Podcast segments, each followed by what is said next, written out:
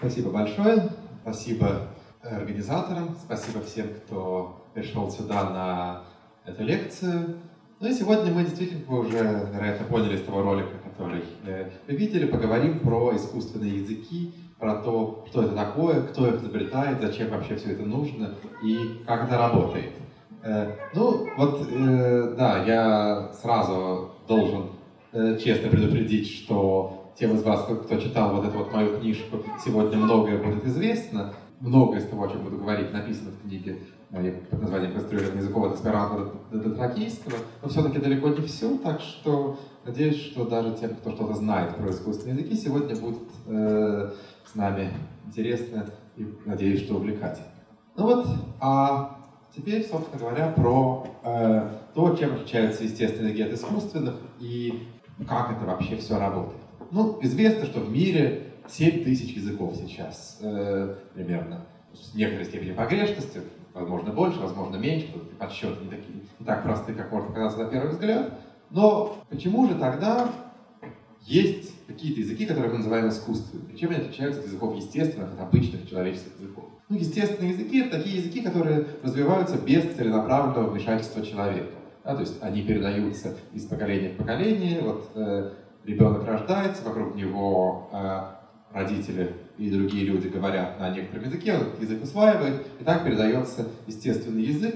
Э, никто специально не заботится о том, чтобы он был устроен так, как он устроен. Э, собственно говоря, дети усваивают его грамматику как-то вот в неосознанном э, состоянии. Причем делают это, заметьте, гораздо лучше, чем взрослые, которые учат иностранные языки с куда меньшим успехом. А вот искусственные языки имеют создателей, то есть имеют людей, которые целенаправленно сказали, что вот в этом языке, в языке все будет так-то и так-то. И эти создатели обычно имеют какие-нибудь цели. Вот цели эти могут быть самыми разными, но и об этом мы, собственно говоря, сегодня э, стараемся немного э, рассуждать и выяснить, зачем же изобретать искусственные языки и какие они бывают. Ну, начну я с одного из самых известных изобретателей искусственных языков. Да, вот перед вами портрет человека, которого вы наверняка узнаете. Это никто иной, как Джон Рональд Толкин, э, выдающийся писатель. Но кроме того, что он выдающийся писатель, он еще и выдающийся филолог и выдающийся изобретатель языков. Вот, вообще говоря, по основной профессии своей э, он был э, специалистом по истории древних германских языков и преподавал в Оксфордском университете, где он в тысяча девятьсот тридцать первом году прочитал лекцию под названием «Тайный порог». К этому времени, вы можете видеть, ему было тридцать девять лет. Вот он в тридцать девять лет решил совершить, как мы сегодня сказали, каминг-аут и публично признаться в том, что он в свободное от основной работы время сочиняет искусственные языки. Что, вообще говоря, довольно сенсационно и довольно нестандартное поведение для академического ученого. Потому что академический ученый, конечно, должен был бы изучать памятники древних языков или что-нибудь такое, а вот не придумывать свои языки. Зачем он это делает? Толкин очень э, подробно рассказывал, э, рассказывает в этой лекции, почему, с какими целями он изобретает языки. В первую очередь, конечно, для того, чтобы писать на них художественные произведения, особенности стихи. Но главная идея, которую он проносит через всю эту лекцию, состоит в том, что изобретение искусственных языков — это такой творческий процесс, сродни любому другому виду творчества, да, будь то сочинение музыки, писание картин, писание тех же самых стихов. И он рассказывает очень запоминающуюся историю про то, как он ощутил вот эту вот, э, вот эту вот творческую силу конструирования языков, когда был в армии во время Первой мировой войны. Там у них читали какие-то лекции по технике безопасности или что-то такое. Ну, такие лекции, конечно, как всегда, никто не слушает. Да, все сидят, думают о чем-то своем. Ну, Толкин тоже думал о чем-то своем. Рядом с ним сидел человек маленького роста, как он пишет, который э, тоже как-то явно витал в облаках. И тут мой сосед вдруг сонно и мечтательно произнес, вспоминает Толкин: «Да, пожалуй, я выражу винительный падеж приставкой». Тут Толкин осознал, что он сидит рядом с таким же человеком, который, как и он, увлекается изобретением искусственных языков. Задумайтесь только, какие великолепные слова пишет Толкин. «Я выражу винительный падеж». Превосходно. Не винительный падеж выражается. Неуклюжий винительный падеж, как правило, бывает выражен.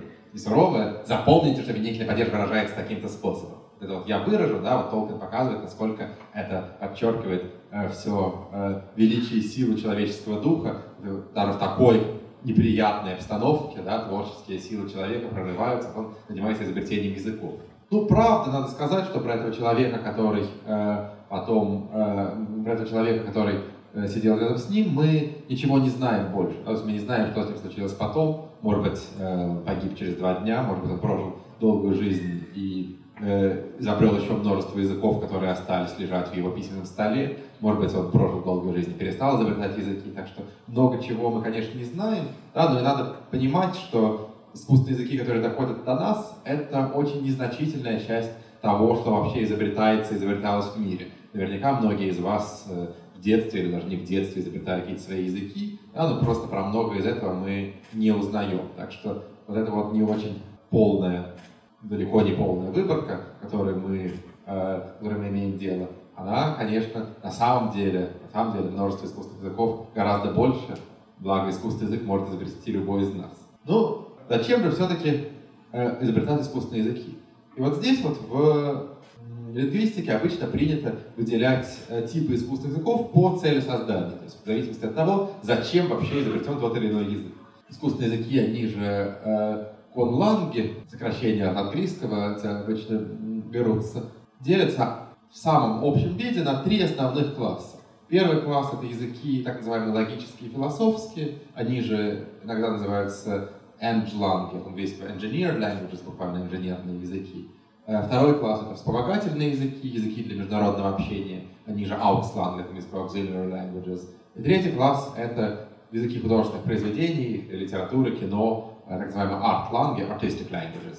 Вот мы с вами сейчас попробуем немножко пробежаться по всем этим типам языков, обсудить, как они устроены, чем они отличаются друг от друга, найти какие-то особенности в тех, других и в третьих, да, и посмотреть, какие интереснее. Думаю, что для каждого, в конце концов, для каждого из нас, в конце концов, разные типы будут интересны, да, потому что есть люди, которым больше нравятся одни, есть люди, которым другие, есть люди, которым третьи. Ну вот, начнем мы с логических и философских языков.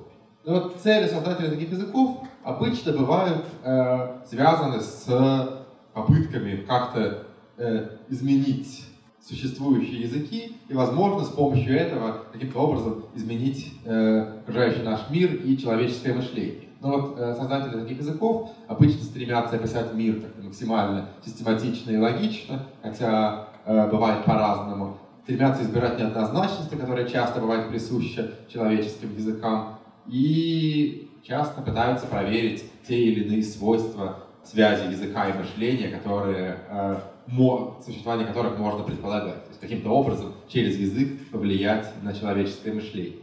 Для таких языков изобреталось довольно много.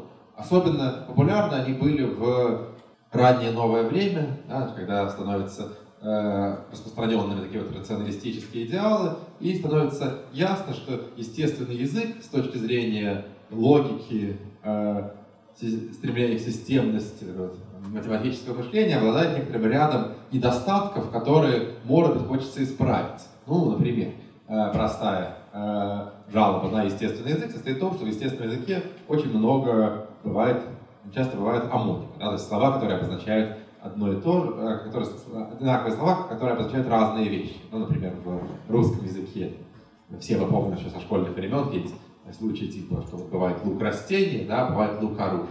Ну, еще теперь бывает лук в Инстаграме, так что э, совсем плохо стало.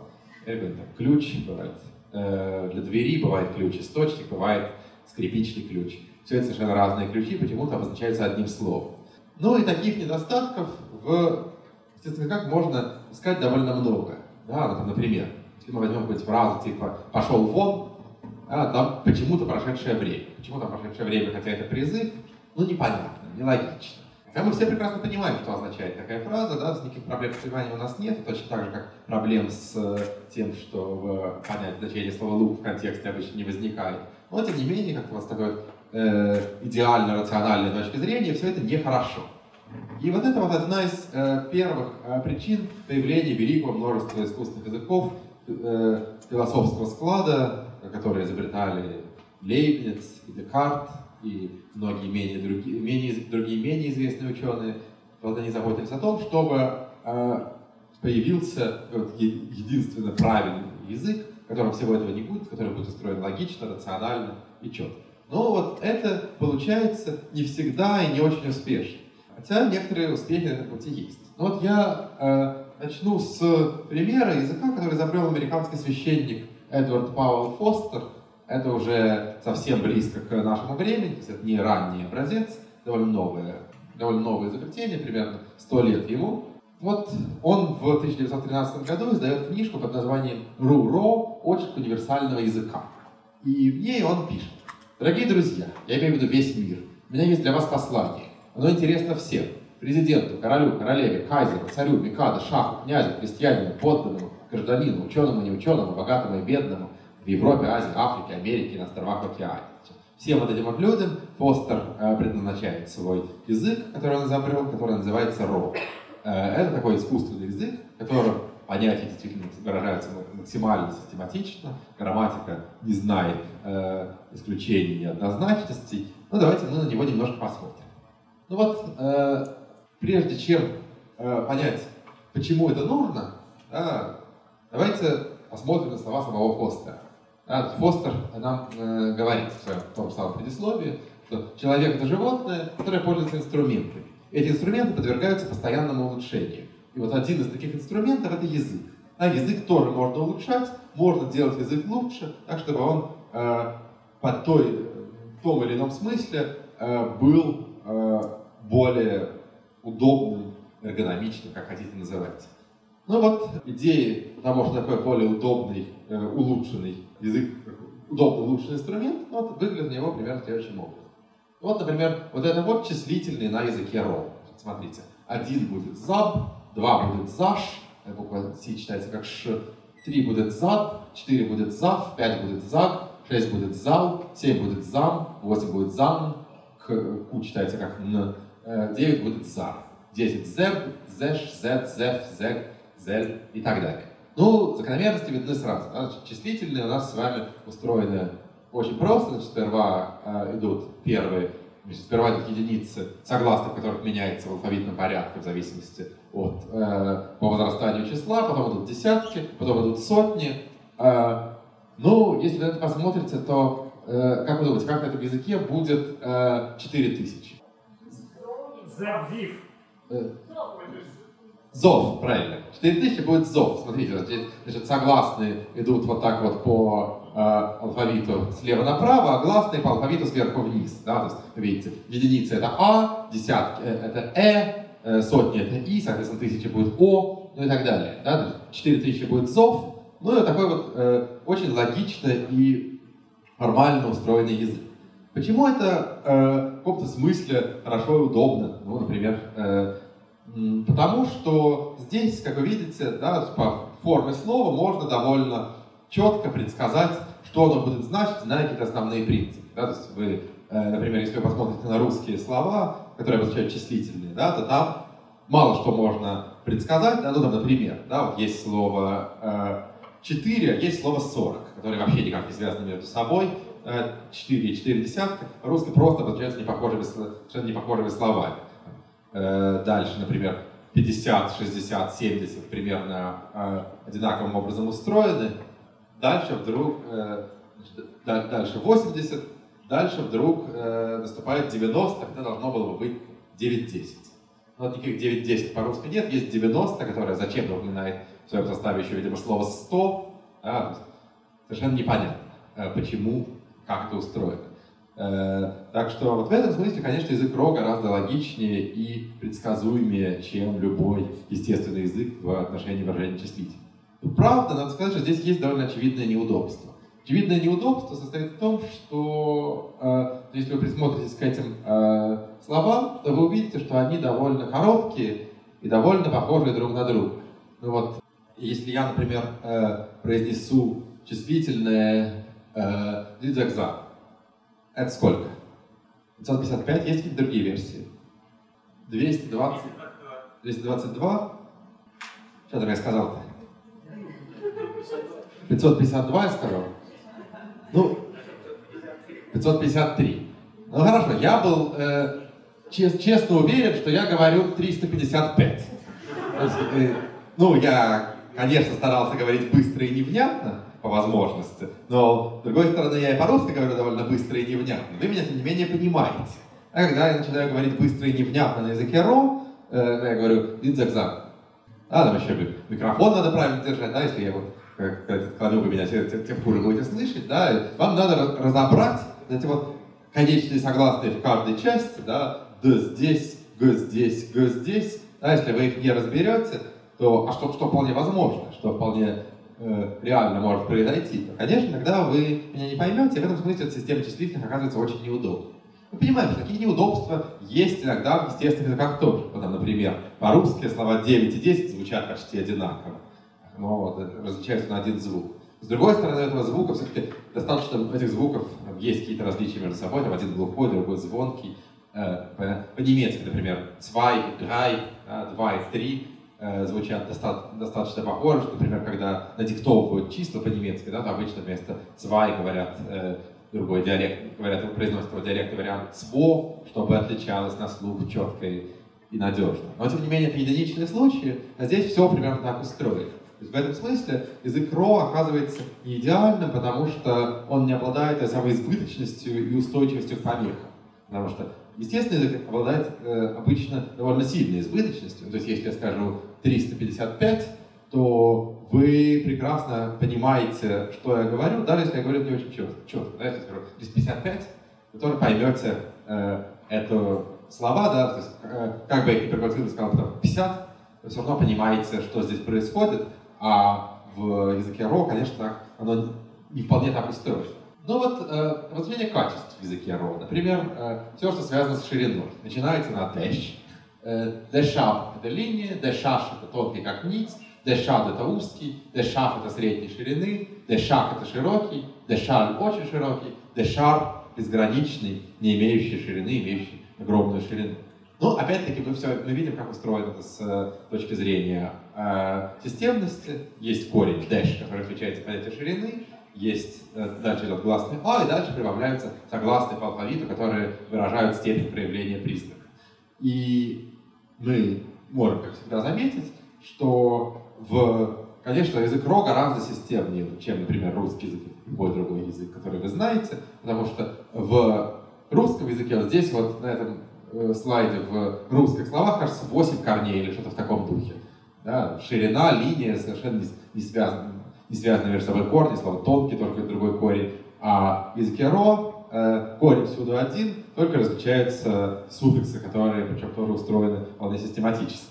Ну и тогда, э, ну, например, вот, э, если мы попробуем с размерами, э, то же самое, корень «дель» означает размер, «делап» — это что такое? То, что имеет, то, что не имеет размеров вообще, это что?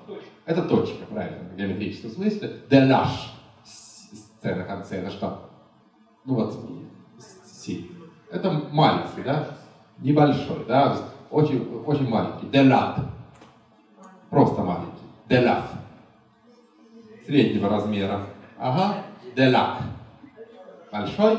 Делан. Очень большой. Делар. Огромный, да? Бесконечный. Ага. Ну вот видите, не прошло и минуты, как вы уже выучили язык Ро до некоторой степени. Очень удобно, очень систематично. Есть, правда, некоторая сложность, которая связана с тем, что э, эти слова вам приходится запоминать совершенно с нуля. Да? Почему дэш — это ширина, дель — это размер и так далее. Э, то есть эти слова придуманы автором языка, они, конечно, устроены систематично, но э, объяснений тут, э, может быть, и не предполагается. Иногда есть какие-то подспорья, которые позволяют вам запоминать э, э, слова проще и лучше.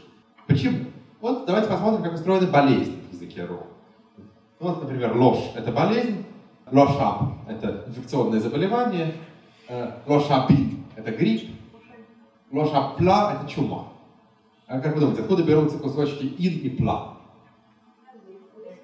Это английское, совершенно. То есть ин — это что? Ин — это инфлюенса, пла — это плейг, английская чума. Ага, совершенно верно. То есть вы видите, что здесь есть кусок, который э, не предсказывается, исходя ни из чего, есть кусок, который предсказывается просто исходя из знаний, из знаний, ну, поскольку в первую очередь, конечно, э, английского языка, потому что это родной язык автора. Да? понятно, что если бы автор э, родным языком его был русский, может быть, корни были бы, например, другие. Ну или там, например, э, лошад, то, что называется, и специфические заболевания, э, лоша, э, э, точнее, лошаш, простите, специфические заболевания, лошашру – это ревматизм, лошашди – это диабет, ну и так далее. Да, опять-таки, кусочки знакомых слов. Ну или вот еще э, примерчик, э, который, правда, устроен теперь совсем уже без связи с запоминать, без связи с словами естественного языка. Смотрите, часть слов очень похожа, часть совершенно не похожа ни на что. Вот, например, э, мясо, как обозначается в языке ру.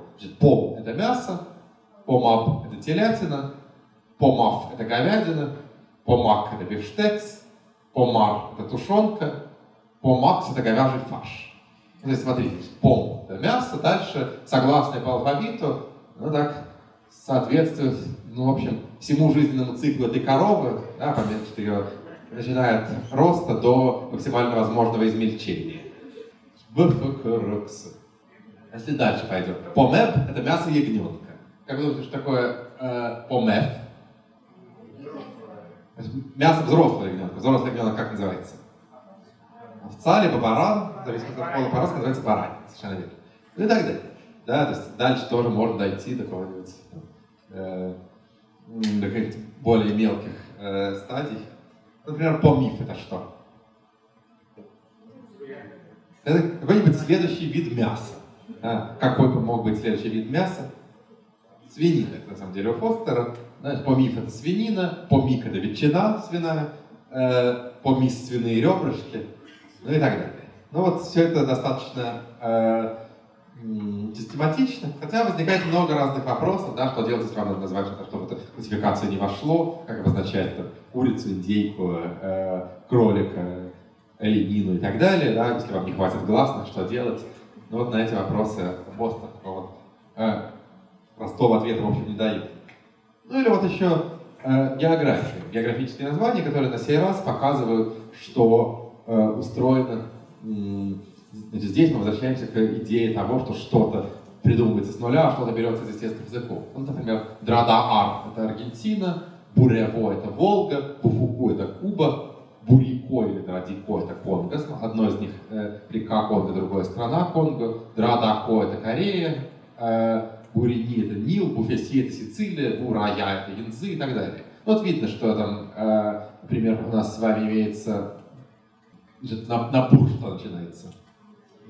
На бур начинаются реки, на буф острова, на драд страны. Дальше слог в конце берется из начала естественного названия, перед ним еще представляется, представляется часть цвета, да, бурини это и это река, и это Африка, и это Европа, а это Азия, ну и так далее. Ну давайте посмотрим, попробуем поугадывать немножко страны. И страны, реки, острова, Драдаав это что? Это страна на Аф. В, а, в части света А. Азии. Афганистан. Отлично. Э, Буфима. Это остров Нама в Африке. Мадагаскар. Чудесно. Буфонзе. Это остров Нанзе в О. Это океане. Новая Зеландия. Два острова вообще, ну не важно. Алжир как будет на этом языке? Да, да, да. Значит, помните, что это Африка, значит, будет И, да? Драдиал. Отлично. Э, река Ганг. Реки были... На что начинались реки, помните? Бур. Да? Дальше А. Азия. Бурага. Бур, река Ганг называется так. Отлично. Река Лена. Бурале. У нас не в Европе, да? Ну, понимаем, что... довольно далеко в Азии, да, то Бурале. Ну и, например, Сербия. Драдесе. Ага, страна в Европе на север. Отлично. Вот видите, вот это вот э, пример того, как работает и функционирует язык ру. Понятно, что вкладывать весь мир в такие классификации довольно сложно, да, требует некоторых э, усилий и, соответственно, ясно, что в реальности это очень плохо применимо к объектам, которые не устроены так, как, как например, растения или животные, да, то есть не поддаются классификации естественной. Да, ну, особенно проблематично говорить на этом языке, потому что слова довольно сильно похожи друг на друга и довольно плохо запоминаются, если они не, так сказать, если, если у вас не было заранее понимания того, если у вас они не опирались на такие заранее известные вам знания. Ну, например, да, вот, давайте-ка попробуйте вспомнить, как будет на языке э, родственные ребрышки. Ну, ом что-то там, да, помис на самом деле, да, но опять-таки мы видели это три минуты назад, да, но вряд ли э, все это хорошо запомнили, да, это некоторая проблема, да, что запоминать эти словечки оказывается довольно сложно, и в этом смысле, конечно, язык Ро оказывается не очень простым для изучения, ну и э, в реальности, конечно, он так никогда и не прижился, как не прижились никакие другие языки с такими же свойствами, стремящиеся идеально четко разложить мир по полочкам. Бывают, правда, искусственные языки, которые устроены совсем по-другому, философского тоже направления. Например, самый, один из самых известных недавних примеров — это язык токипона, который э, лежит, в его основе лежит совершенно другая идея. А в языке Ро идея состоит в том, что все надо четко классифицировать, да, все должно, должно быть четко сказано, что там, это э, мясо свиньи взрослый, в таком духе. В языке Ро, э, в языке токипона совершенно не та идея. Там всего сто двадцать корней для базовых понятий, и любые более сложные мысли выражаются с помощью их комбинаций, но цель этого языка состоит в том, чтобы научить людей разлагать мысли на базовые составные части и благодаря этому глубже мыслить не просто потому, что из этих базовых составных частей все соберется в... соберешь сто двадцать частей, да, будешь создавать какие-то сложные-сложные молекулы из этих вот атомов смысла. Наоборот, идея состоит в том, чтобы как можно меньше комбинировать, да, чтобы использовать как можно больше базовых понятий и не различать то, что различать особенно и не надо. Ну вот, э, немножко грамматики языка токипона, чтобы вы прониклись этим духом. Значит, э, определение ставится после определяемого, ну, например, в словосочетании токипона, да, определяемое слово токи, определение к нему пода. Все это означает, вот типа говорить плюс хороший. Что это значит? Значит, совершенно разные вещи в переводе на естественные языки. А может значить хороший язык, может значить хорошая речь, может значить речь, говорит, речь хороших людей, что-то в таком духе. Да? Ну вот в данном случае название языка. Ну и, кстати, глядя на слово, на слово «точки», которое значит говорить, вы можете догадаться, откуда оно заимствовано. Из английского, английское «talk», очевидным образом, а слово «пода», которое значит «хорошее», это что? Это, ну, латинское явно заимствование, да, там бонус всякий, да, бонус по латыни «хороший», да, так что это вот, э, видимо, оттуда. Э, еще, значит, что надо знать, это то, что э, подлежащее идет в начале предложения вместе с зависимыми от него словами, потом ставится «ли», потом это сказуемое, зависимое от него слова. Ну, собственно говоря, все. Более-менее вся грамматика языка токипона изложена на этом слайде. Очень удобно.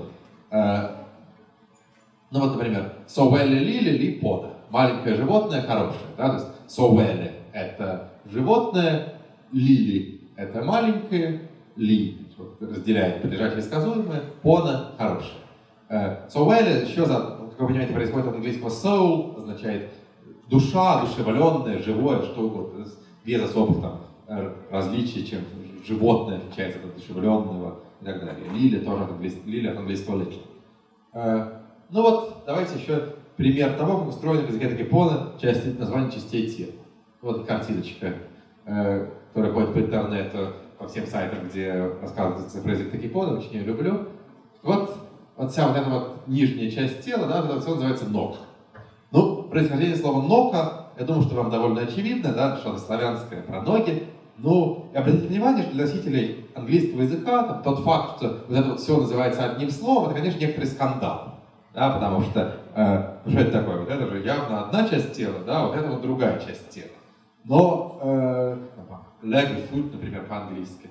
Но вот для, нас это не очень удивляет, но вот эта вот идея в токипону привнесена из некоторых естественных языков, хотя значит, таких языков, э, где в языках бывает совершенно по-разному. Ну, то же самое с... Вот эта часть, которая называется «лука». Да, опять мы понимаем, что это от слова «рука».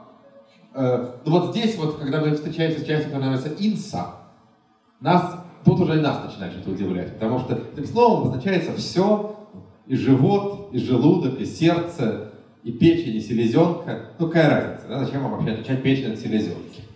Э, ну, на практике, в реальной жизни совершенно не нужен, если вы не врач. Если, если у вас что-то болит в животе, ну, болит инса, все, не важно. Сердце болит, не тоже самое, что это внутри, да, от английского inside. Э, на лице различается чуть-чуть больше, да, то есть бывает око, глаза, бывает ута, ута — это рот, откуда есть заимствовано слово ута. Уста, да, заимствовано слово уста, тоже славянское заимствование, нена — это нос, не славянское, а финское, и так далее. Вся голова в целом называется лава. От, э, глава, ну и вообще вот эти вот славянские слова заимствованы, видимо, из хорватского, судя по слову «тело», которое называется «сиело», которое будет, например, также по-хорватски. Так что, ну, в славянском, как они все похожи, эти слова, так что, в общем, слова славянские легко, во многом легко узнаваемы. Ну и видно, да, что не надо различать там какой-нибудь э, локтевой сустав, плечо, предплечье. Все это совершенно не нужно, э, достаточно таких вот достаточно общих понятий. Ну или вот э, еще пример с числителями в языке токипона. В языке токипона есть целых две системы числительных. Одна для тех, кто не полностью проникся духом языка, вторая уже для настоящих таких вот ценителей. Давайте мы начнем с, как бы, с менее суровой системы. Для... Система устроена так. Ала — это ноль, ван — это один, ту — это два, лука — это пять, та же самая, да, что рука, понятно, причинам, мута — это двадцать, аля — это сто. Никаких операций, кроме сложения, потому что язык простой, в языке токипона нет. Да? То есть никаких там умножений типа двадцать, да, дважды десять. Да? Все это не нужно и невозможно. Все э, любые, э, если вам нужно выразить какие-то более э, числа, которые не входят в этот список, да, пользуйтесь сложением. Ну, то есть, например, э, вот такое число. Мута-мута-мута, лука-лука-лука, ту-ту. Это сколько? Это двадцать, двадцать, двадцать, пять, пять, пять, два, два. В сумме шестьдесят плюс пятнадцать плюс четыре, семьдесят девять. Отлично. Вот видите, вот такое вот число семьдесят девять. Дальше, как пишет создатель языка токипона, все это хорошо, но э, зачем вообще вам нужно в жизни число семьдесят девять? А, это все совершенно какие-то наносные вещи, да, в... Ну, мы сейчас, конечно, понятно, там много считаем деньги, всякое такое вот. Да, но, в принципе, человеку для счастливой жизни считать до семидесяти девяти вообще совершенно не нужно. И поэтому, так сказать, настоящая, правильная система языка токипона, числительных языка токипона, выглядит следующим образом. Есть слово «ала», которое значит ноль, есть слово «ван», которое значит один, слово «ту», которое значит два, есть слово «мута», которое значит «много». Все, без всех вот этих ваших «муты, муты, муты, ту-ту». Ну, еще слово «аля» — бесконечность. Все буквально. Да, ну и все. Больше ничего не нужно, чтобы проникнуться духом прост... выражения простых мыслей при помощи языка токипона. Ну вот, токипона — такой типичный пример философского языка. Давайте выражать мысли просто, это изменит наше мышление и научит нас как-то по-другому думать, по-другому смотреть на мир. Ну вот такой пример фразы на языке токипона. «Вилесона нампаван лини, али липона ануики». Буквально, если переводить это по словам, это значит что-то в таком духе. Надо знать номер один — это. Все хорошо или плохо. Эта фраза является переводом на язык токипона афоризма, который приписывается Альберту Эйнштейну. Вот сейчас, вы, сейчас я вам предъявлю его английскую и русскую версию, и вы сравните, насколько на языке токипона это выражено проще. Важнейший вопрос, которым мы можем задаться, дружественно или враждебно к нам Вселенная, в которой мы живем. В... Это вот э, по-русски. По-английски, например, также какие-то жуткие слова. The most fundamental question, fundamental, universe, hostile, да, фундаментальный, вселенная, враждебный. Ну, так и понял, что сказано. Надо знать номер один. То есть важнейший вопрос. Надо, надо знать. Вопрос. Номер один. Самый главный. Вопрос главный такой — это. Все, Вселенная, хорошая или плохая. Все, никаких вот этих вот тонкостей, ничего не надо, мысль выражена, ну, примерно та же самая. Так что, вот, э, можно, конечно, говорить, что потеряны какие-то важные оттенки, да, но, с другой стороны, можно сказать, что мы избавили эту мысль от такой вот наносной словесной шелухи и получили какое-то более общее и может быть, даже в каком-то смысле более емкое высказывание. Ну, собственно, философская идея языка токипона состоит в том, что такие высказывания, как вот это верхнее, лучше, чем высказывания вот такие, как вот, это вот, как вот эти вот нижние, длинные, с разными э, сложными словами. Ну, и еще, конечно, в языке токипона можно писать не только так, как это делаем э, мы здесь, вот я сейчас пишу на языке токипона латинскими буквами, а еще для него есть целых две системы письма, которые называются ситерен-ситерен или ситерен-суи. Ситерен — это письмо или рисунок, а суи — это суи, сладкий, да, приятный и так далее. Ситерен-ситерен — это буквально письмо, письмо рисуночное, ситерен-суи — письмо э, сладкое. Вот, если вы захотите проследить этимологию слова ситерен, то это от нидерландского «схильдерен», которое значит э, «рисовать». Э, ну и вот такой вот э, любитель языка токипона по имени Джонатан Гейбл разработал для него вот целых две системы письма. Одна слоговая, вторая иероглифическая. Ну вот, э, давайте посмотрим на слоговую систему письма для токипона. Вот э, так вот записываются слоги. А, смотрите, там бывает десять начальных согласных, бывает гласный, бывает э, конечное «н» в конце слога иногда. И слог составляется из этих вот трех комбинаций, то есть если, из этих трех элементов. То есть если вам надо получить, например, one, да, который один, вы берете вот этот вот значок для согласного «в», вот он здесь, дальше вы берете гласный «а», дальше вы берете вот это вот облачко, подставляете снизу для конечного «н». Получается вот как примерно вот так. Да, вот слово «one», вот оно у вас, собственно, есть. Да, вот это вот наверху «в», вот этот вот глазик — это «а», вот эта вот штука — это «н». И все вот так вот примерно составляется. То есть Т, вот токипона, Т, вот это вот этот кружок, О, э, у нас с вами это вот этот вот кружок с точечкой, да, вот вы его видите вот здесь, э, К, вот такое вот, палка с двумя точками, это И, э, ну и так далее. Ну, примерно так вот это все выглядит. Токипона на языке токипона с этим письмом записывается таким, таким вот манером. Ну или, правда, э, это все хорошо и напоминает известную систему письма, например, корейская. Да, вот там по-корейски, например, тоже так же все пишется, да, в слоге, в слоге объединяются звуки, да, вот кимчи, название капусты, э, да, вот К, э, устроено так, К, И, М, Ч, И. Да, они объединяются так, чтобы получилось удобно в квадрате, да, то есть вы видите разная высота этого И, там, где есть еще М, там, где его нету. Ну вот как так это работает, но это одна из двух возможностей систем письма для токипоны, э, э, рисуночных. Есть еще и иероглифы, да, где просто каждому слову, благо их немного, сопоставлен такой вот рисуночек. Да, вот там сто двадцать слов, вот для них такие сто двадцать рисунков. То есть, э, говорить выглядит вот так, э, пона выглядит, токи так, да, пона вот так, ям вот так, вода вот так, ну и так далее. Ну и, соответственно, вот эта вот наша фраза, которая приписывается Эйнштейну, да, вот она записывается на токипоне, э, ну либо вот так вот, да, либо как слева здесь нарисовано, либо как справа здесь нарисована, ориентация не так важна, но выглядит довольно красиво. Да, прочитать, во всяком случае, довольно сложно. И здесь мы, правда, переход... не будем разбираться в подробностях того, как это устроено, да, я только скажу, так, мимоходом, что в принципе, видимо, очень напоминает то, как писали древние майя. Да? Письменность индейцев майя выглядела вот примерно вот так. Да? Вот, если вы посмотрите, да, действительно очень похоже устроенным образом. И внешне, в этом случае, картинки. Но теперь мы переходим фактически уже отсюда к другой категории искусственных языков.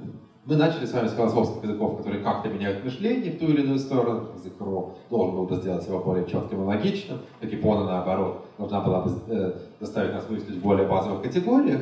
Да? Но, вообще говоря, это, то есть, стремление улучшить мир могут выражаться и часто выражаются в другом э, плане. А именно, когда создатели искусственных языков пытаются придумать язык, который э, не столько изменит человеческое мышление, сколько будет э, для всех понятным. И вот э, такие языки довольно часто действительно изобретались. Ну и самым известным э, примером такого языка будет являться язык эсперанто. Да? То есть вот это так называемые вспомогательные языки, языки, которые предназначены для упрощения международного общения. Самый известный, но не единственный, это эсперанто.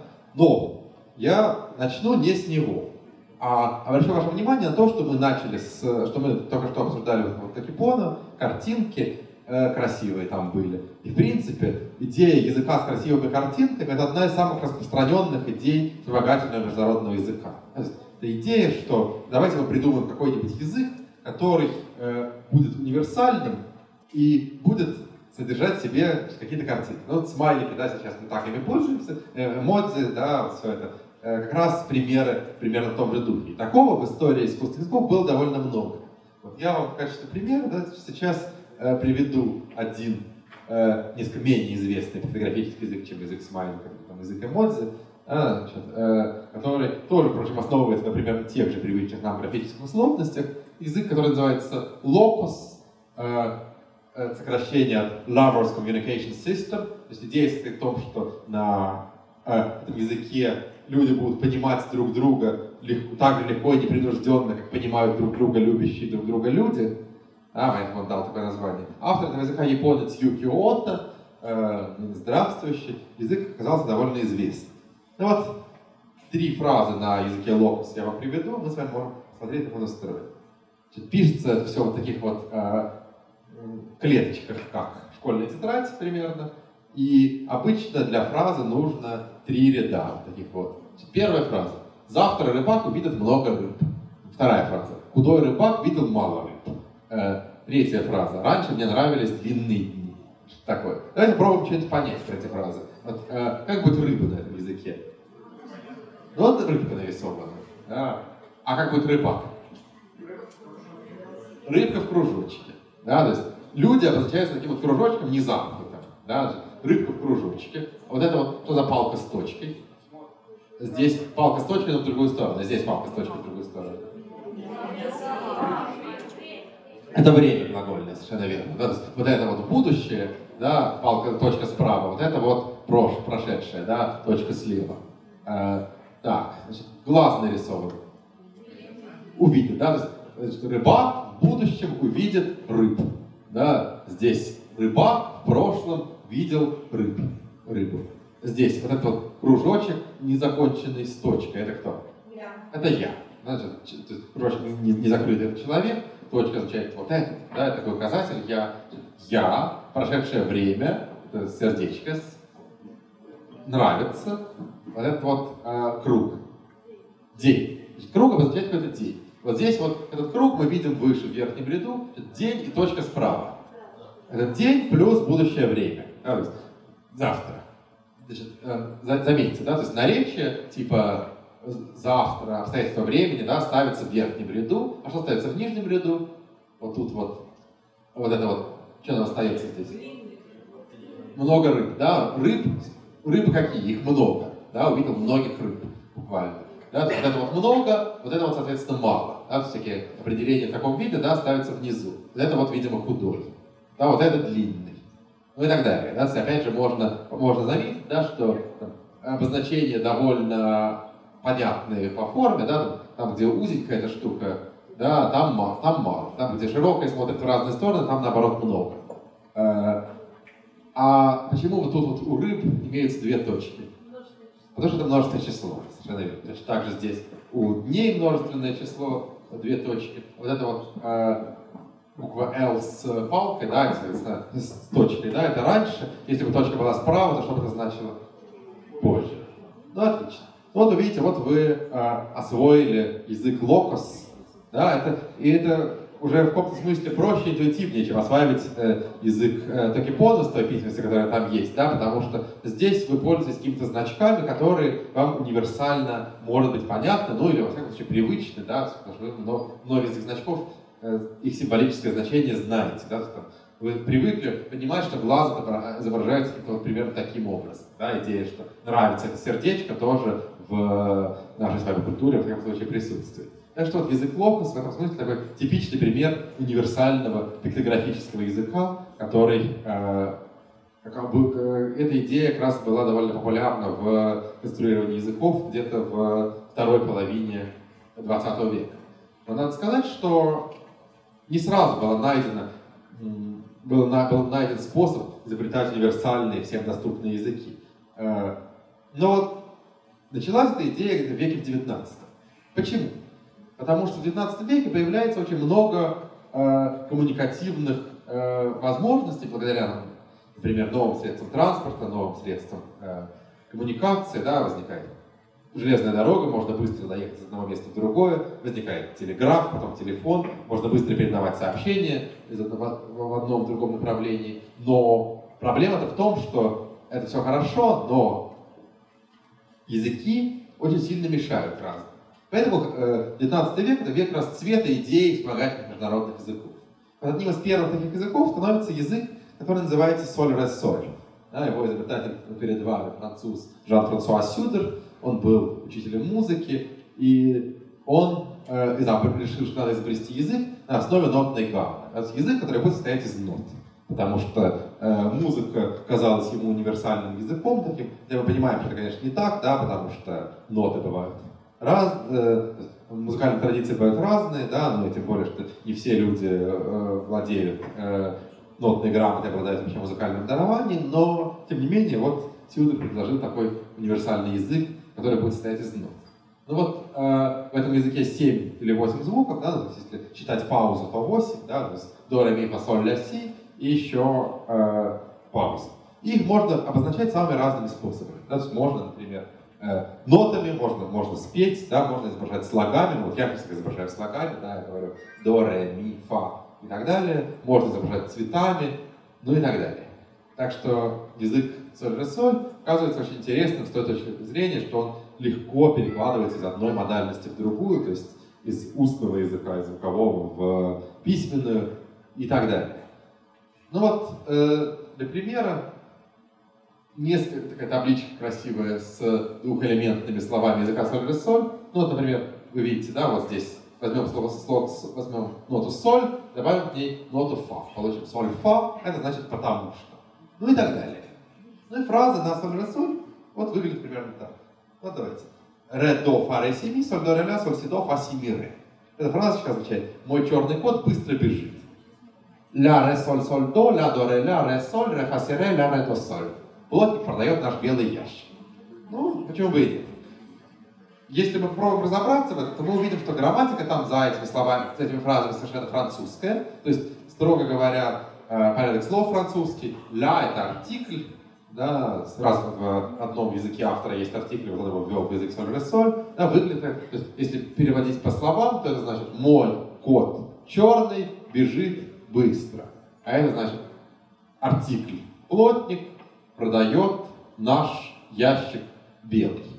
Но вот самое, наверное, интересное, особенно языка соль-ре-соль, на которое советую вам обратить внимание, вы ее увидите, если посмотрите на слова «черный» и «белый». Черный будет э, соль до ре ля, белый будет ля ре до соль. Э, вопрос, э, что вы можете про эти слова сказать? Они обратны, да, они читаются в обратную сторону, в обратную сторону прочитали слово черный, получилось белый. Э, вот эта интересная идея образования антонимов, она есть в некоторых искусственных языках. Язык соль ре соль, видимо, был первым, кто это применил. Да, то есть, естественно, в языках такого не бывает никогда, не бывает, чтобы черный был черный, а белый был бы ядреч, да, так вот слово черный надо главное вперед прочитать. Ни один, естественно, такого способа не знает, в искусстве как такое, наоборот, э, вполне себе существует. Э, в соль-ре-соль, видимо, первый случай такого рода. Ну, э, конечно, да, у языка соль-ре-соль все равно есть некоторое количество недостатков. Там, во-первых, довольно короткие слова, там разрешаются слова из пяти нот, да, как сказать, с точки зрения теории информации, да, там можно составить там, только двадцать тысяч слов, не больше. И проблема в том, что эти слова очень похожи друг на друга. Э, то есть, там, если мы возьмем какое-нибудь слово типа «ля до ре ля», которое значит «продавать», и «соль до ре ля», которое значит «черный», то мы, вообще говоря, увидим, что они отличаются одной ноты, и на естественном языке это не очень похоже, потому что в естественных языках, конечно, слова обычно различаются между собой гораздо больше. Это, собственно, позволяет нам, если мы что-то не расслышали, восстановить недослышанное, ну и так далее. Поэтому в этом смысле язык соль-ре-соль также не идеален, как язык Ру. Ну и, конечно, главная, наверное, проблема в том, что его очень сложно учить. Ну, вот мы с вами разобрали две фразы. Как на языке соль-ре-соль будет кот? Кто-то помнит? Редо нет. Редо мой. Ну, сложно запомнить, да, потому что все слова очень похожи друг на друга, код будет фаресеми. Ну, ну фаресеми и фаресеми, да, вам ничего это не говорит. Э, да, э, плотник будет ре-соль-соль-до. Почему ре-соль-соль-до это плотник, совершенно непонятно. И в этом смысле, конечно, язык сольресоль плох, потому что э, его сложно учить. Да, то есть это то, что называется априорным языком. Да, здесь все придумано с нуля. Да, все слова придуманы с нуля, какие-то системы, какая-то системность синана, например, эти вот перевороты слов для получения антонимов, но тем не менее. Да, значит, это лексика без опоры на существующие языки. Да, так обозначается качество и мясо в языке Ро, так обозначается более-менее все в языке сольресоль. Очевидно, что проще учить языки апостериорные. Это языки, в которых э, лексика опирается на существующие языки, более или менее. Так обозначается, например, болезненные страны в Ро. И, собственно говоря, таков язык эсперанто. И это стало главной причиной его успеха. Потому что создатель языка эсперанто э, понял, как придумать такой язык для международного общения, который многим людям будет легко выучить. Создателем языка эсперанто был э, польский врач-окулист Людвик Заменгоф. Э, это все происходило в конце девятнадцатого века. И в тысяча восемьсот восемьдесят седьмом году он издает вот такую книжечку. Книжечка, заметьте, самая первая на русском языке, да, потому что издана в Варшаве, э, это Российская империя, Заменгоф, вообще говоря, подданным э, российского императора. Так что вот э, книжка про эсперанто первая действительно по-русски, дальше появляются ее переводы на все основные европейские языки. Вот она выглядит так. Международный язык, предисловие, полный учебник, пор русой. Пор русой буквально обозначает «для русских». Ну и вот здесь вот псевдоним автора, доктор эсперанто, буквально обозначает на этом языке «доктор надеющийся». Э, ну вот идея языка эсперанто оказалась очень продуктивной. Она состояла в том, чтобы создать простую грамматику, и э, простую фонетику, и прибавить к ней апостериорные слова. То есть слова, основанные на словах существующих языков. Да, ну, вот, например, вот здесь вот вы видите алфавит языка эсперанто, да, здесь двадцать восемь букв, каждая буква всегда читается одинаково, но есть, правда, некоторая проблема, которая стоит в том, что Заменгоф придумал много вот этих вот букв с крышечками, да, Ш, Дж, Ж и так далее, которые оказались не очень удобны для типографского набора, сейчас их не очень удобно заменять, набирать на компьютере, но как-то на что-то заменяют, в общем, справляются, если нет подходящей клавиатуры. Но а, правила чтения тривиальные. У каждой буквы есть свое звуковое значение, ударение в слове ставится на предпоследний слог. Ну и давайте мы немножко почитаем на языке эсперанто, чтобы понять, как он устроен. Почитаем мы с вами такой вот стихотворный текст, который э, вы прекрасно знаете. Blancada svelo uno sola, en la nebula mara blu. Gi kion lasis, kion volas, en fremde landoj serĉe plu. La ondoj ludas, vento spiras, fleksantan maston kun fervor. Ve ne feliĉon vela spiras, ek de feliĉo kuras for. Ĝin kronas ora brilĉiela, sub ĝi lazuras londa spac, sed ŝtormon serĉas ĝi ribela, kvazaŭ en ŝtormoj estas pac. Это стихотворение Лермонтова про Парус. Как вы прекрасно понимаете, да? Береет Парус одинокий, в тумане море голубом. А давайте теперь на него смотреть. Вот первая строка. Белеет Парус одинокий. Как будет белеет на эсперанто? Бланкадос. Откуда вы знаете? Потому что бланки бывают, да? Вы знаете, если вы покупаете итальянское белое вино, на нем написано вино бьянко, да? Ну, это какие-то такие вещи, да? У вас, как у такого... Как у человека, который знает какие-то европейские языки, есть много таких ассоциаций. Да? Бланк — это что-то белое э, и так далее. Карт-бланш, да, белый, белый лист буквально. Так что в этом смысле много всяких э, ассоциаций сразу возникает. Унусола — это что, парус или одинокий? Одинокий. Почему? Уну — один, соло тоже один, да, со, солус — одинокий по латыни, да, значит. Вело остается парус, но вот это узнать сложнее, да, то есть если вы знаете латынь, то вы познаете слово велум, если вы знаете французский, вы познаете слово вуаль, да, потому что вуаль — такое парусное лицо буквально. Да. Белеет парус одинокий. Про грамматику что можно сказать? Значит, на что у нас заканчиваются существительные, на что прилагательные? Существительные на «о», э, прилагательные на «а», более-менее всегда. Бланкадос, да, глагол на «с». «Эн ла небула мара блю». Апостроф здесь стоит. Апостроф в стихах может заменять «о», то есть фактически это «ла небула мара блю». И если мы теперь на это взглянем, да, Значит, мара – это что? Что-то про море. Небула – это что? Что-то про туман или небо. Да. Блю – это что? Это голубой. Да? Опять-таки вы знаете слово блю английское. Тут вы знаете что-то про небо. Только давайте с частями речи немножко разберемся. Значит, мы договорились, что на А прилагательное, на О существительное. Здесь написано небула, мара, блю, О. Значит, что это? Если совсем точно переводить. Небула – это что? Туманный. Мара – это что? Морской. А блюо – это синева, голубизна. Совершенно верно. Буквально здесь сказано «белеет парус одинокий в туманной э, морской синеве». Ну, перевод, видите, очень точный. Да, все, все, вся лексика сохранена. Ну, там часть речи заменены, но вполне нормально. И э, если вы захотите сказать «море» на эсперанто, то море будет как? Маро, да, с О. А как будет, э, например, э, синий, блюа, угу. Прилагательное на А. Отлично. «Ги кион ласис, кион волос, эн фремдой ландой серче плю». Буквально «он что покинул, что волос», что значит «хочет». Да, опять-таки вы можете это осознать, зная какой-то английский глагол will, немецкая волен, русская воля, французская вулуар, да, отлично. В общем, знание европейских языков вам очень легко помогает. Что хочет «and from the London». Это где? Практически итальянский язык. Да. Ну, «from the London» не совсем итальянский, правда? «From the London» это немецкий, да. Ну, опять-таки, даже если вы английский знаете, слово «land» вы опознаете. Значит, в чужих странах «search» – искать. Э, похоже на английское «search», да. Итальянское «черкаре», да, так что много, много, много таких э, похожих слов, французское «шарше», «плю», еще больше, «плюс». То есть получается, что вы, вот глядя на четверостишие, да, вы довольно легко понимаете, что в нем сказано. Дальше мы можем его разбирать подробнее, еще немножко выучить про грамматику. Смотрите, вот здесь, например, «ласис», да, он оставил, «волос серчит», то хочет искать. Тут было «бланкадос», «белее». Как будет в настоящее время на эсперанто?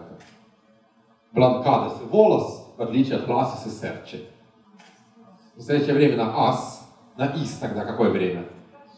Прошедшее. Оставил на, на «и» неопределенная форма, да, искать. Ну, и такого, в общем, довольно грамматических правил в эсперанто довольно мало, то есть вы все это можете выучить минут за э, двадцать. Да, там шестнадцать правил в стандартной версии языка эсперанто, так что э, вот такие вот вещи, конечно, очень легко позволяют э, выучивать э, язык эсперанто. Да, там есть некоторые странности в грамматике и словообразовании, которые вызывали нареканий и недоумений. Ну, там, например, самая известная ругань, э, связанная с языком эсперанто, состоит в том, что там слово «мать» образовано от слова «отец» с суффиксом женского рода. Да, есть, там, «патро» — это отец, а «патрино» — это мать. Да, такая вот отцыня буквально. Ну, такие вещи, конечно, бывают иногда.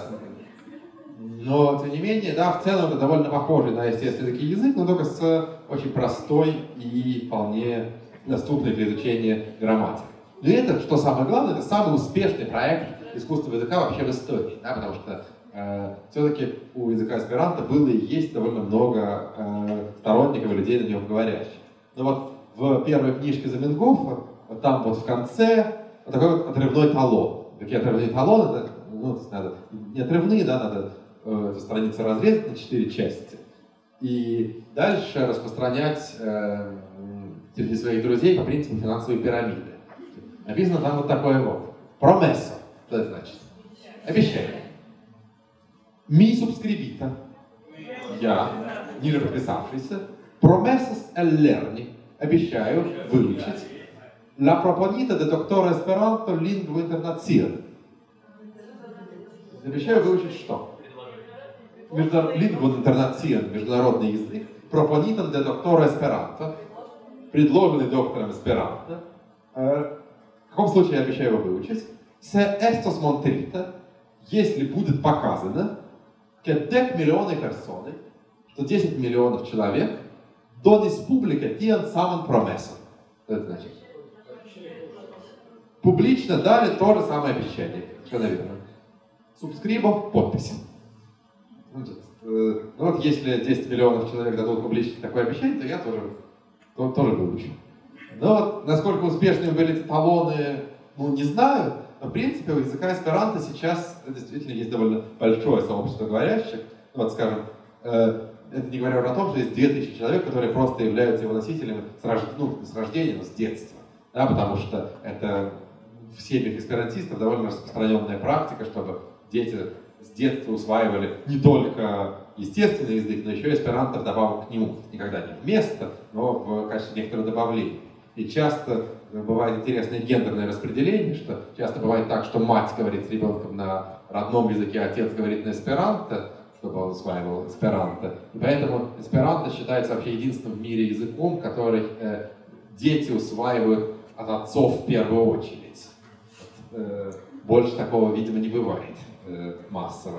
Вот, ну, вот две тысячи детей, да, вот по большей части в, в этих семьях было так. И на Фейсбуке сейчас четыреста сорок тысяч человек э, сообщают, что знают эсперанто. И вообще по разным подсчетам, да, там, около двух миллионов человек. Ну, стал ли эсперанто международным языком, как того хотел Заменгоф? Это сложный вопрос. Э, потому что, конечно, с одной стороны, для того, чтобы пообщаться, приехать куда-нибудь или на каком-то международном мероприятии на эсперанто, вы, скорее всего, не сможете, да, если это мероприятие не связано с языком эсперанто как таковым. Но, с другой стороны, два миллиона человек, это, вообще говоря, не так уже мало, да, больше, чем носители какого-нибудь исландского языка или эстонского языка. Так что в этом смысле язык эсперанто, в общем, вполне себе оказался массовым начинанием и э, можно сказать, что во многом реализовал замысел своего создателя, хотя, конечно, не целиком. Но в двадцатом веке, э, первая половина двадцатого века — это расцвет э, языков типа эсперанто, да, много довольно появляется международных языков.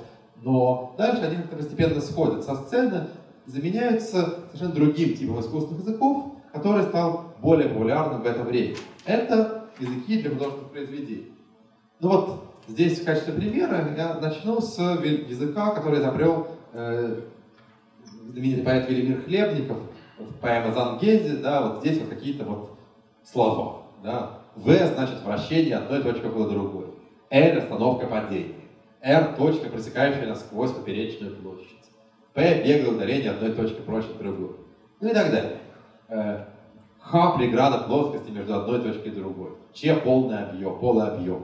Ну вот это вот такие вот попытки приписать слогам какие-то значения, они возникали довольно регулярно в текстах начала двадцатого века особенно. Но дальше надо все-таки сказать, что магистральную линию дальнейшего развития искусственных языков э, доложил уже упомянутый нами сегодня Толкин.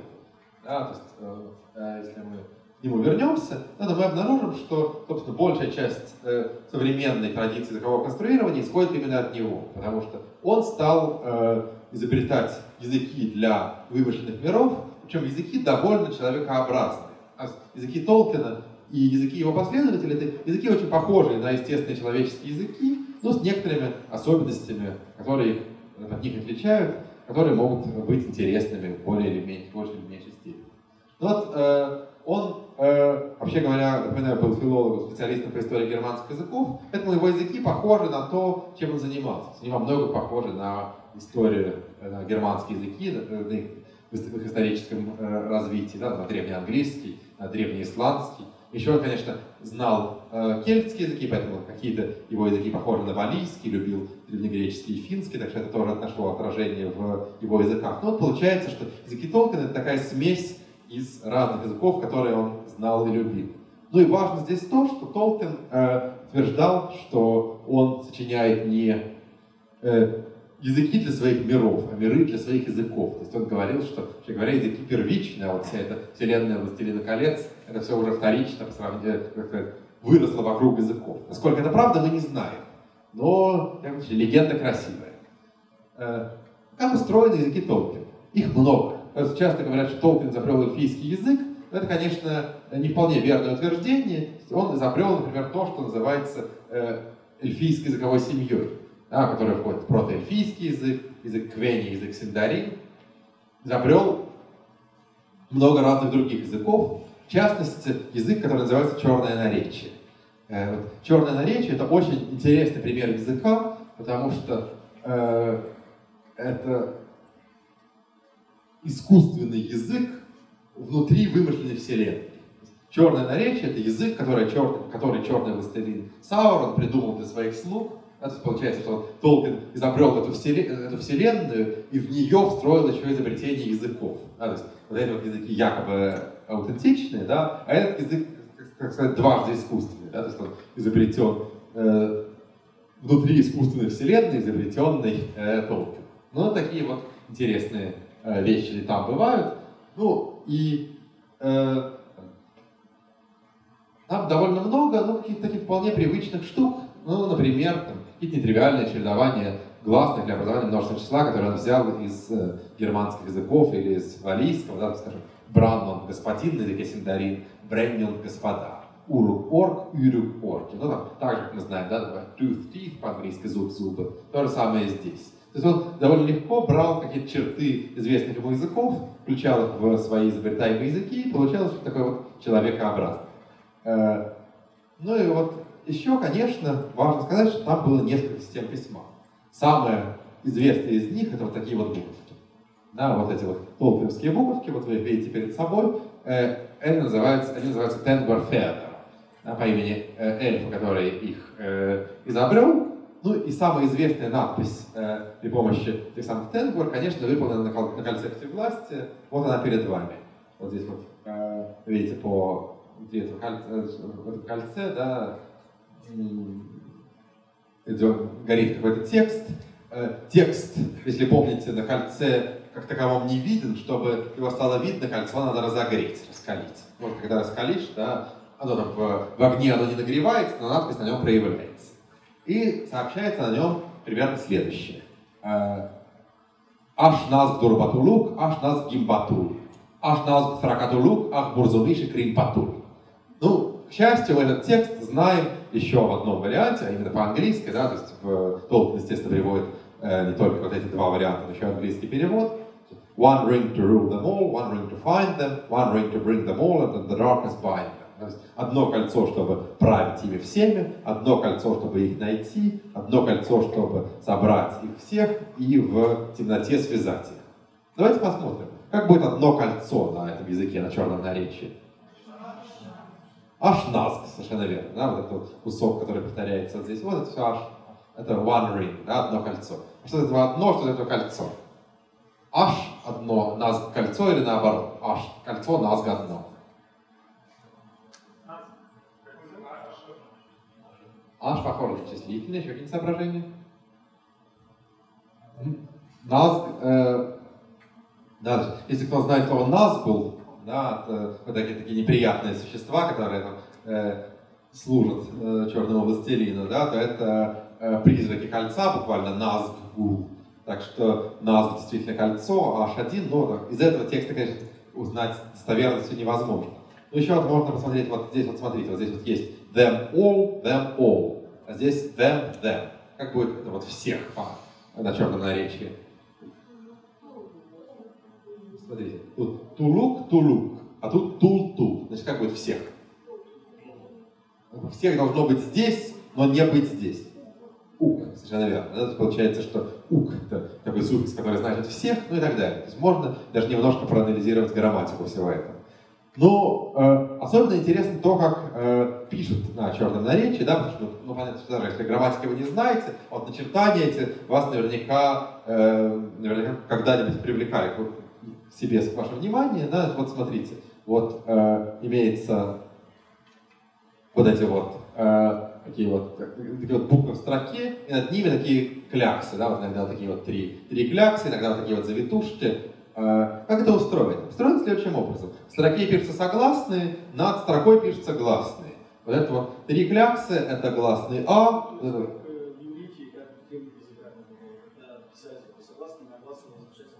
Ну, в древних языках как таковых, э, древние языки бывают очень разные, да, это, это, ну, э, так, строго, то есть такая примерная система сейчас есть в индийской письменности, да, примерно так же пишет, устроено письмо Деванагари, которое пишет хинди, которое э, писал санскрит, а, наверное, может быть, самая близкая аналогия. А, в иврите там та сложность, что на самом деле эти значки, конечно, для гласных не ставятся, да, в нормальном случае.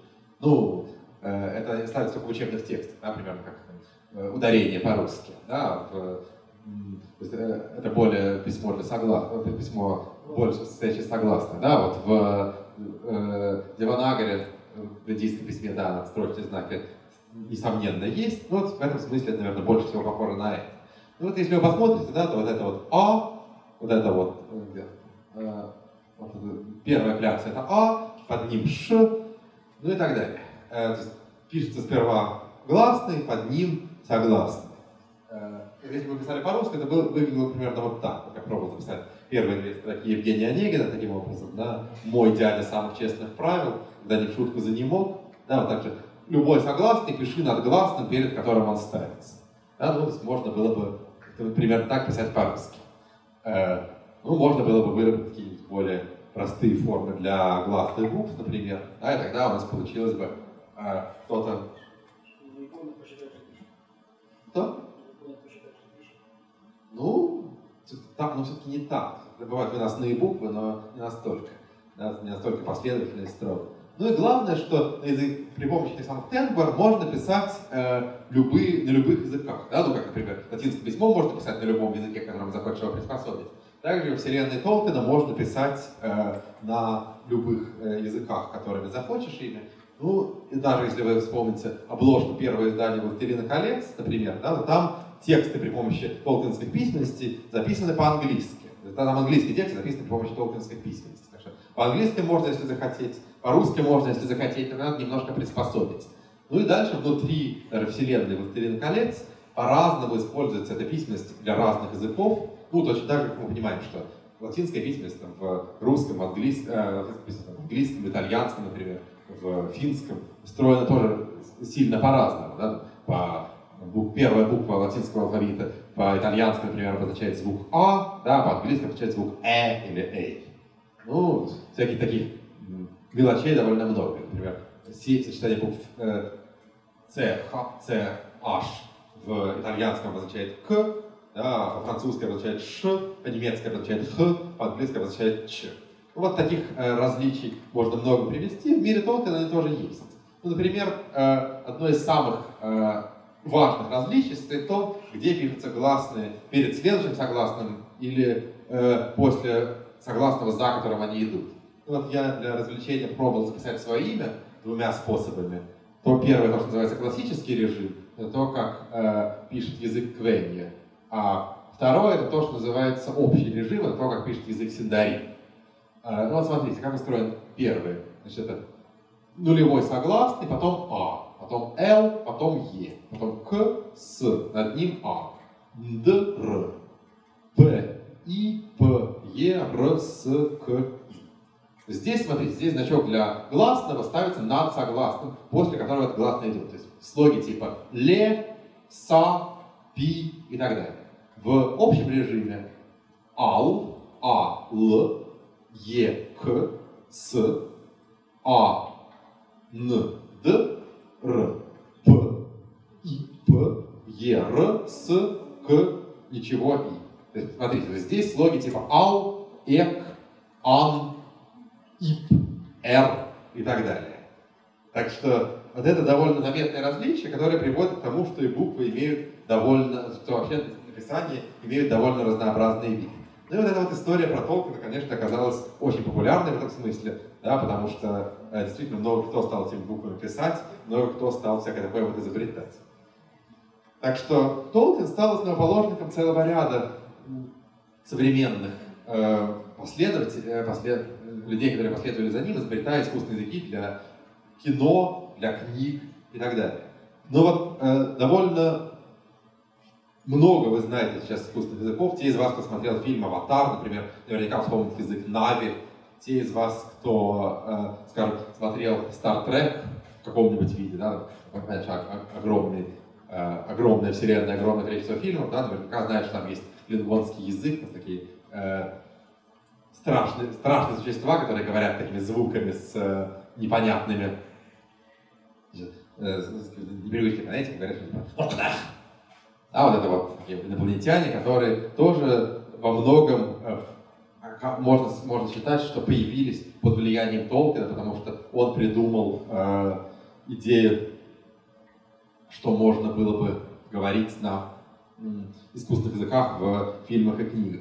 Ну, из того, что сейчас, э, пожалуй, самое популярное, то, что вы видели в начале э, на ролике. Да? Вы видели, э, вы видели ролик, в котором э, с вами прис, э, изображаются кадры из э, «Игры престолов». Вот в «Игре престолов» там тоже есть искусственные языки. Там два основных искусственных языка, которые называются дотракийский и валирийский. Они устроены очень по-разному, но важно, что они тоже очень естественно подобные. Естественно подобные в том смысле, что они воспроизводят то, как устроены естественные языки. Ну, скажем, в валирийском языке много разных диалектов, которые развелись из классического варианта. Это происходит из... Это очень напоминает историю того, как развивался латинский язык. Ну и грамматика у них тоже очень человекоподобная, очень похожа на естественные языки. Это восходит к тому, как было устроено все вот это вот у Толкина. Так что в этом смысле можно считать Толкина начинателем э, современных э, искусственных языков. Да, то есть, э, если мы будем их разбирать, то каждый из них, да, современный искусственный язык фильмов, фильмов, книг, они все устроены довольно похожим образом. Да, то есть они берут типологические особенности, которые часто бывают какими-то редкими, э, комбинируют, но не очень много, комбинируют их в вполне нормальный э, язык с э, нормальными человеческими свойствами. Э, если я скажу, я хочу вас поприветствовать по-дотракийски, это будет звучать как «мавчомаро». «Мавчомаро». Э, буквально э, это означает «с уважением», да, но это просто там, форма некоторого падежа от э, некоторого, некоторого слова, слова «уважение», да, в общем, ничего такого необычного нет. В этом смысле вот, оказывается, наверное, интересным, что перспективным оказалось вот именно вот это вот развить, направление развития, которое заложил Толкин в своих языках. Да? То есть даже э, вот этот вот язык очень, казалось бы, какой-то страшный, какое-то черное наречие, черный властелин, что там придумал. Да? Вот он вообще-то оказывается очень человеческим искусственным языком, в том смысле, что здесь вся грамматика такая, какая могла бы быть в языках э, привычных человеку. И получается, что магистральная линия направлений в истории искусственных языков состоит в том, что от языков, которые призваны менять мышление, мы постепенно переходим к языкам, которые очень похожи на те, на которых говорят люди.